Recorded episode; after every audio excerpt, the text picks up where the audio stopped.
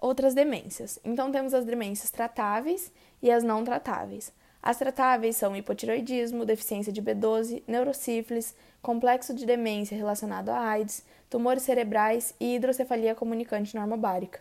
Devemos lembrar que a deficiência de B12 ela pode cursar apenas com quadro neurológico, sem anemia em alguns pacientes. Todo paciente com demência deve ser submetido à investigação de todas essas causas, exceto pelo anti-HIV, que ele precisa do consentimento do paciente.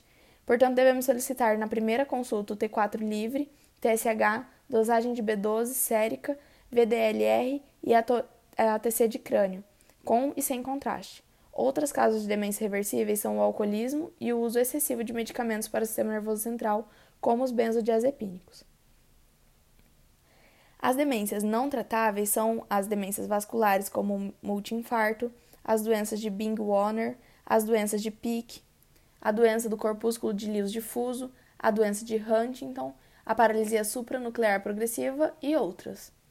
Agora a gente vai descrever um pouco das doenças das que causam síndromes demenciais de grande importância.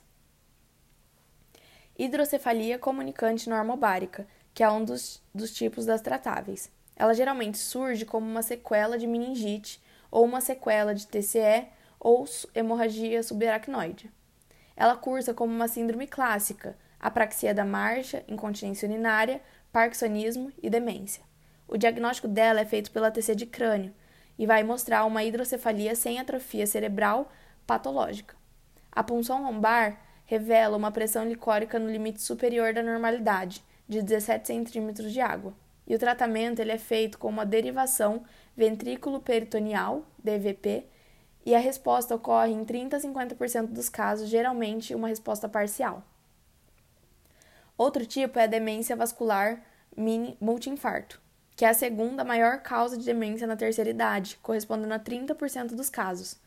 Os fatores de risco são hipertensão arterial sistêmica, tabagismo, diabetes e dislipidemia. O quadro clínico ele se diferencia do mal de Alzheimer por, por ser súbito, já que o mal de Alzheimer é em degraus, e ser bastante associado a déficits neurológicos focais como hemiparesia, síndrome piramidal e síndromes expiramidais, assim como afasias motoras e sensoriais. O diagnóstico ele é feito pelo exame de imagem, então uma TC ou uma ressonância magnética, que vai mostrar vários infartos cerebrais, é, a maior parte deles sendo do tipo lacunar. Evidências de que os tratamentos com inibidores de acetilcolinesterase e ou memantina são úteis ainda não são conclusivos, apesar de alguns trabalhos mostrarem benefícios. Agora, é razoável utilizá-los em pacientes com suspeita de demência vascular, devido à alta prevalência da associação com doenças de Alzheimer. Outro tipo de demência é a doença de Bing-Warner, que ela é do tipo não tratável. Ela é caracterizada pela lesão isquêmica difusa da substância branca cerebral, que é uma demência subcortical. Ela é vista na tomografia de crânio ou na ressonância magnética como uma leucoaraidose acentuada. O quadro clínico ele é marcado por uma, uma amnésia anterógrata, uma apatia, uma desorientação, um distúrbio de comportamento, disartria e disfagia e uma dificuldade de deambulação. O mecanismo é a obstrução aterosclerótica difusa dos pequenos vasos cerebrais. Temos também a doença de Pick, que é uma demência não tratável. Ela comete indivíduos mais jovens em relação ao mal de Alzheimer, geralmente menores do que 65 anos. O quadro clínico ele é marcado pela, pela desinibição verbal da, é, e sexual, além da irritabilidade, e é preservado nas fases iniciais a memória, o cálculo e a incapacidade e a capacidade de realizar atividades motoras que exigem cognição também são preservados. O diagnóstico ele é feito pelo quadro clínico associado à atrofia frontotemporal no exame de imagem e não tem tratamento.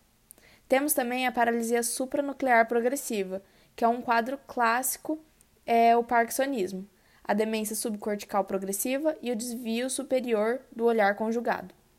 A queda repetida é comum devido à instabilidade postural.